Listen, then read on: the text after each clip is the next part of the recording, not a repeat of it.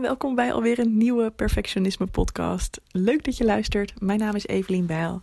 En deze keer wil ik het hebben over hoe je minder kunt oordelen over anderen. Maar er zit wel een twist in. Want het gaat niet alleen maar over dat je helemaal zen moet worden en nooit meer een oordeel mag hebben. Want dat slaat natuurlijk nergens op.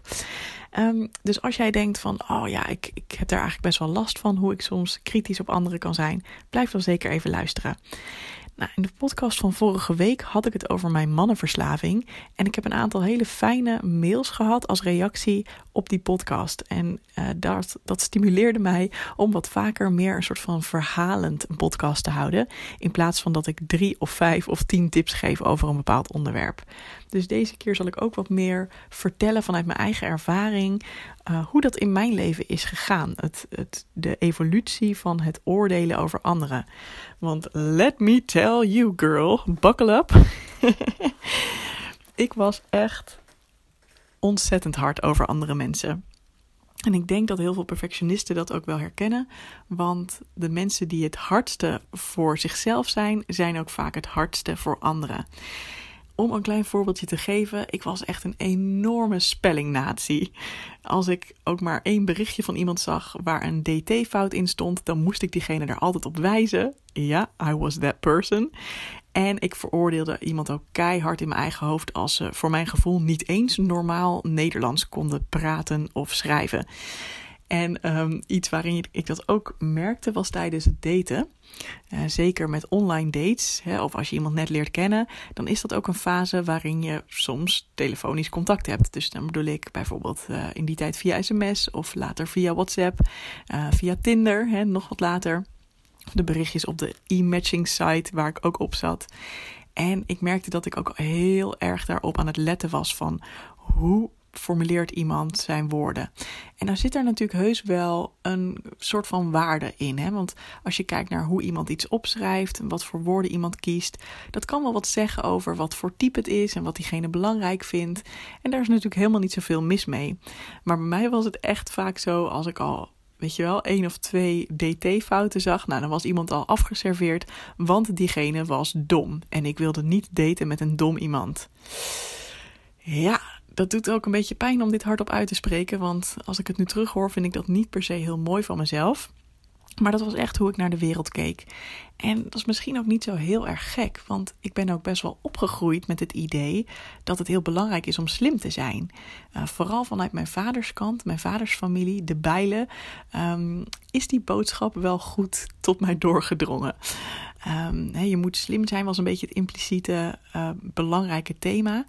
En ik hoorde ook regelmatig een kritische opmerking over andere mensen die dan iets doms gedaan hadden. Of weet je wel, die het echt niet begrepen. Of nou ja, dus er was best wel wat nadruk ook op wat andere mensen niet goed deden. Daar zijn de bijltjes heel goed in. Uh, het is zelfs bijna een vorm van liefde. Want uh, hoe bijvoorbeeld mijn vader met zijn broers omgaat, of in ieder geval met een van zijn broers, is dat ze elkaar lekker gaan zitten afzeiken. En dat is dan hun manier van laten zien dat ze eigenlijk van elkaar houden. Nou, wederom, daarmee is aan zich niet zo heel veel mis, want beide partijen weten gewoon hoe het zit. Hè? Dat ze eigenlijk heel veel van elkaar houden. En het is gewoon bedoeld ter vermaak. En het is gewoon als humor, hun vorm van humor. En nog steeds kan ik uh, een bepaald type van sarcasme of van hè, een beetje mensen in de zijk nemen, kan ik nog steeds heel erg grappig vinden. Dat zit gewoon in me. Maar waar het problematisch werd voor mijzelf, is dat ik merkte dat ik zo met een soort van stofkam door de wereld heen ging op zoek naar alles wat er niet goed was, um, dat ik dat ook heel erg bij mezelf deed. En dat ik ook bij mezelf me hyper bewust was van elk klein foutje dat ik maakte. Of elk klein ding dat misschien niet helemaal goed aan mij was. Of mooi of perfect of intelligent. En het is ook eigenlijk heel erg een uiting van een soort van statische mindset. Voor de mensen die bekend zijn met de groeimindset. Um, ja, je hebt twee soorten mindsets, even heel globaal gezien. En de ene is dat je een statische mindset hebt. En dan geloof je van de wereld is één grote test en ik moet mezelf continu bewijzen. Dat is dus precies hoe ik in het leven stond. Ik had echt het gevoel van: oh jee, ik kan elk moment door de mand vallen. En ook andere mensen moet ik continu testen of zij wel slim zijn of en goed zijn. En weet je wel, ik moet, ik moet de hele tijd kritisch zijn. Dat is eigenlijk die mindset. Maar je hebt ook een mindset, en dat is meer de groeimindset. Die uh, er heel anders uitziet. Want als je die mindset hebt, dan geloof je niet dat, je, dat de hele wereld een soort van test is en dat je jezelf moet bewijzen. Maar dan geloof je dat het leven een groot ontwikkelingstraject is en dat je continu aan het leren bent.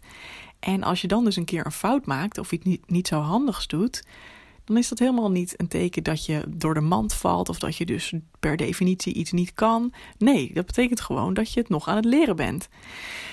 Nou, misschien voel je het verschil wel. Dit is ook iets waar ik uh, binnen goed genoeg een hele module over heb um, uh, ontwikkeld. Omdat ik het echt zo fijn vind om te merken hoeveel relaxter je ervan wordt als je die mindset kan ontwikkelen. Um, maar ja, die statische mindset die begon mij dus op een gegeven moment echt op te breken. En op een bepaald moment kreeg ik ook door van hé, hey, eigenlijk elke keer dat ik over een ander oordeel, dan is dat vaak om me beter over mezelf te voelen. Dus eigenlijk plaatste ik mijzelf dan even tijdelijk boven een ander. En hè, zoals ik in de vorige podcast ook zei, dan was mijn ego dus even gered.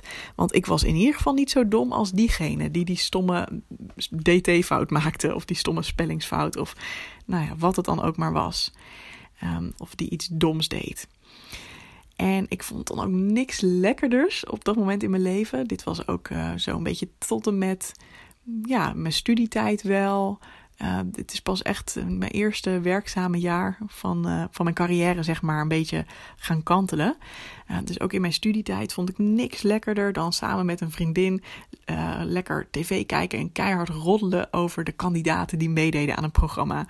Denk aan America's Next Top Model of aan Holland's Next Top Model. Dat soort programma's. Heerlijk. Oh, Yveske Sturm. Nou, Yveske, wat doe je nou weer, meid? Je komt toch helemaal niet lekker uit je woorden. Oké, dit is echt een hele uh, wederom een hele oude verwijzing. Dus voor iedereen die niet um, in, wanneer was het? 2005, 2006 naar Hollands Next Top Model heeft gekeken, die heeft geen idee wat ik, wie ik hier bedoel. Maar uh, ja, dat vonden we heerlijk. Zaten we er lekker met onze stapels met schuimblokken. Dat zaten we dan lekker weg te vreten. En van die uh, chocolade eclairs, weet je wel. Op het bed van mijn uh, vriendinnetje. in mijn studententijd is. Het is nog steeds een goede vriendin van me. Heerlijk. Hele sloten cola hebben we weggedronken. Hele bergen snoep hebben we weggevreten. Terwijl we maar lekker zaten te oordelen. En terwijl ik dit vertel, denk ik ook aan een metafoor die uh, Brene Brown wel eens gebruikt. Misschien ken je Brene Brown wel. Dat is die toffe dame, Stanford University um, onderzoeker. Of misschien is ze wel professor, ik weet het eigenlijk niet. Misschien is ze ook helemaal niet van Stanford, want volgens mij is, uh, is hoe heet ze? Carol Dweck van de groeimindset, dus de, het onderzoek waar ik het net over had, die is van Stanford. Dus volgens mij haal ik nu even twee dingen door elkaar. Maakt niet uit, dit is de perfectionisme podcast, dus daar horen foutjes bij. Maar Brene Brown is onder andere bekend van haar TED Talk over the power of vulnerability, de kracht van kwetsbaarheid. En dat is sowieso echt een aanrader als je die nog niet gezien hebt. Ik heb hem iets van vijf, zes keer gezien.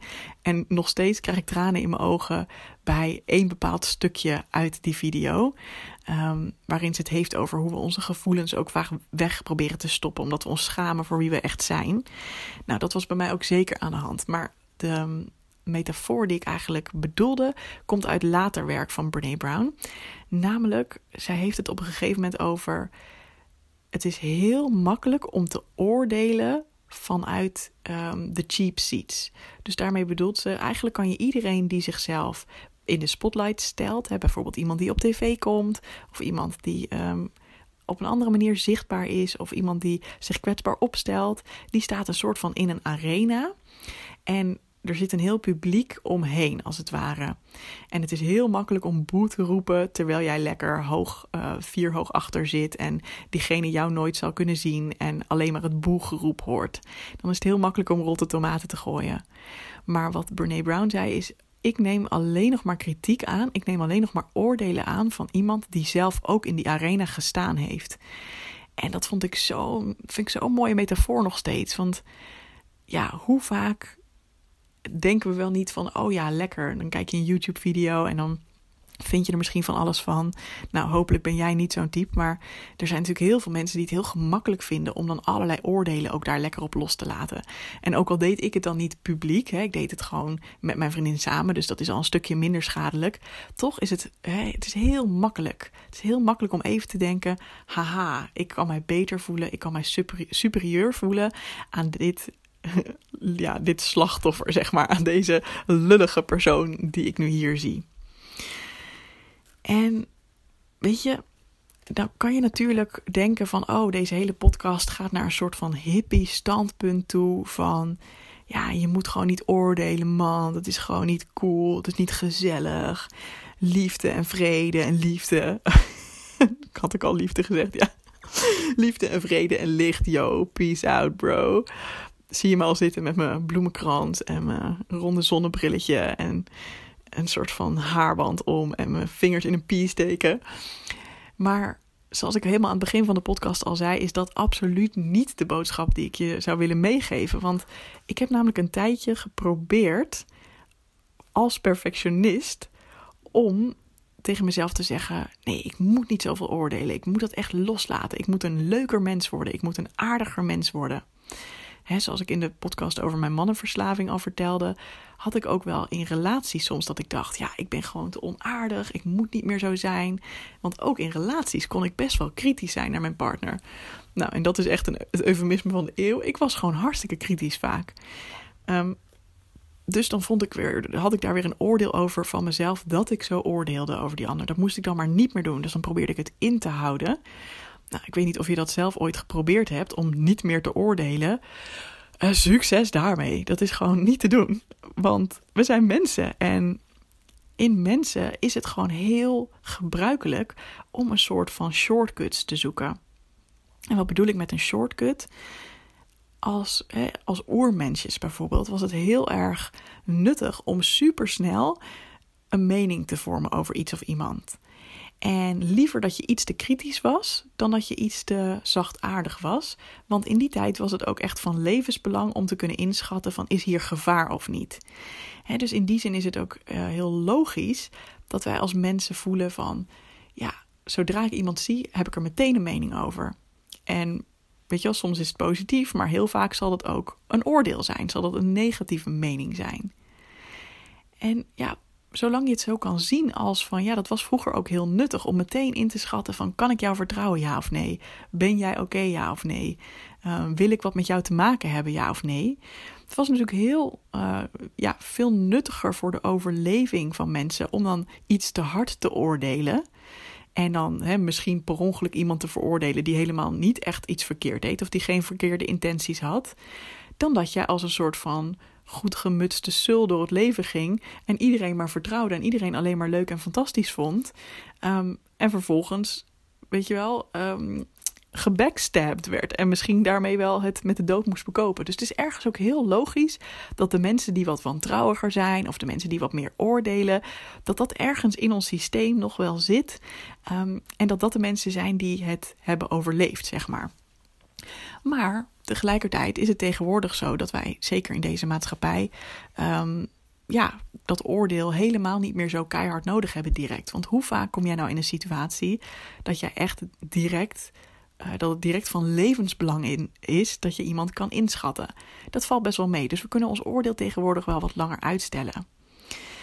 Maar waarom ik dit eigenlijk wil benoemen is omdat ik dus zelf ben gegaan van het idee dat ik niet mag oordelen over een ander, naar het idee: het is heel normaal, het is heel menselijk om te oordelen, maar de vraag is: wat doe ik er vervolgens mee? Kijk, als ik mijn acties daar ook door laat leiden. Dus als ik bijvoorbeeld echt denk van nou, het eerste wat er in me opkomt, dat is ook gewoon waar. En fuck ik die ander en uh, ik ga daar gewoon uh, in mee dat is natuurlijk jammer. Dan mis ik waarschijnlijk een hele, heel veel kansen om toffe mensen te leren kennen. Alleen maar door mijn eerste oordeel. En wat ik ook niet wil doen, is dus als ik dat oordeel bij mezelf waarneem, meteen in een soort van tegenoordeel tegen mezelf zeggen: Evelien, wat ben je toch ook een trut? Dit schiet echt niet op. je mag toch niet oordelen over anderen? Hou er mee op. Geloof me, ik heb het een tijd dus geprobeerd. En het enige effect was dat ik alleen maar gestrester werd en vermoeider. En dat ik nog meer uh, ja, oordeel over mezelf kreeg. En daarmee minder ruimte over had om weer met compassie naar anderen te kijken. Dus eigenlijk begint het allemaal wederom met compassie voor jezelf hebben. Dat je gewoon een mens bent dat dit soort dingen voelt en denkt. En zeker als jij nog best wel veel last hebt van perfectionisme, is het heel logisch dat ook dit nog heel actief is. Dus je hoeft hier niet eens zozeer heel actief mee aan de slag om dat oordeel te verminderen. Wat ik je eigenlijk zou willen aanbevelen is dat je hem altijd omdraait naar: ja, maar wat zegt dit eigenlijk over mij? Het feit dat ik nu dit oordeel heb. Hoe voel ik me eigenlijk? Is dit misschien een reactie op het feit dat ik mezelf niet zo lekker in mijn vel voel zitten? Om een voorbeeld te geven. Um, ik merkte op een gegeven moment dat ik door de supermarkt liep en dat ik echt wit heet was van frustratie op de langzame bejaarde die voor mij liep. Um, en dat ik echt dacht: Oh mijn god, hoe kun je zo langzaam lopen? Snappen ze dan niet dat er ook mensen zijn met haast? En dan liep ik geïrriteerd en zuchtend er langs. En dan dacht ik echt, ah, ja, ik kon er natuurlijk niet lekker langs. Dat was waarom ik zo gefrustreerd was. En toen ik mezelf dat zo zag doen, moest ik echt gewoon heel hard grinniken. Dacht ik echt, oh mijn god. Ik had ook zo'n moment een keer dat ik in het verkeer aan het fietsen was. En dat ik heel erg hard ging en iedereen een beetje zat te veroordelen. En ik dacht, ja, waarom laten ze me nou niet langs? Misschien is ongeduld een klein thema in mijn leven geweest. Wie zal het zeggen? Um, maar ik merkte dat op en ik merkte dat, ik, dat het me heel erg goed deed om daar gewoon onwijs om te lachen. En om mezelf te lachen van, oh Eve, ga je weer hoor. Met je ontzettende oordeel over die ander. Ja, je bent ook wel een lekker ongeduldig mens, of niet dan? En dat gaf zoveel lucht en zoveel vrolijkheid eigenlijk. Ik kon echt de humor van de situatie wel inzien van, oh ja, ga je weer. Um, en ik merkte dat dat veel beter werkte dan dat ik heel boos op mezelf werd. Of dat ik helemaal erin doorschoot en gewoon geloofde dat mijn oordeel klopte. Ja, want vaak klopt dat oordeel natuurlijk ook gewoon helemaal niet. En heeft het veel meer te maken met hoe jij denkt over de situatie of hoe jij denkt over de ander. Dus dat zou mijn tip zijn van voel je zo'n oordeel over een ander, Stop gewoon even daar. Ga niet vervallen in een soort van zelfverwijtspiraal. Want dat noem ik altijd de shit spiral. Hè? Dan zit je al in een situatie die niet prettig is. En dan ga je ook nog eens een keer keihard oordelen. En dan raak je alleen maar verder en verder in zo'n negatieve spiraal. Dus stop eventjes en stel jezelf de vraag: hey, wat is er nu aan de hand met mij? Is er misschien een situatie waar ik me wat onzeker over voel? Heb ik misschien wat meer stress dan anders? Ben ik wat vermoeider dan anders? Want ook dan is het moeilijker om je oordeel even uit te stellen. En wat heb ik nu nodig? En je zult echt merken dat als je dat structureel gaat doen, dat dan vanzelf, omdat je dus eigenlijk minder over jezelf oordeelt en beter voor jezelf zorgt, dat je dan als vanzelf ook minder last gaat hebben van hele invasieve oordelen over een ander. Ze zullen heus af en toe nog wel eens opkomen, maar dan zijn ze niet meer zo op de voorgrond en niet meer zo hardnekkig. Um, en kun je er gewoon gezond mee dealen. Alright, laat even weten. Herken jij dit? Herken jij dit gevoel van oordelen over een ander? En herken je dan ook dat het extra veel opspeelt wanneer jij je minder lekker voelt over jezelf? Dus wanneer jij zelf onzeker of gestrest bent. Laat het me zeker even weten. En ik ben ook heel benieuwd hoe jij daarmee omgaat. Misschien heb je iets aan de tip die ik je hier geef, of misschien heb je wel zelf een aanvullende tip. Ik zou het super leuk vinden als je me dat eventjes laat weten. Bijvoorbeeld op Instagram of um, LinkedIn of um, ik wou zeggen social media. Ja, dat is dit allemaal.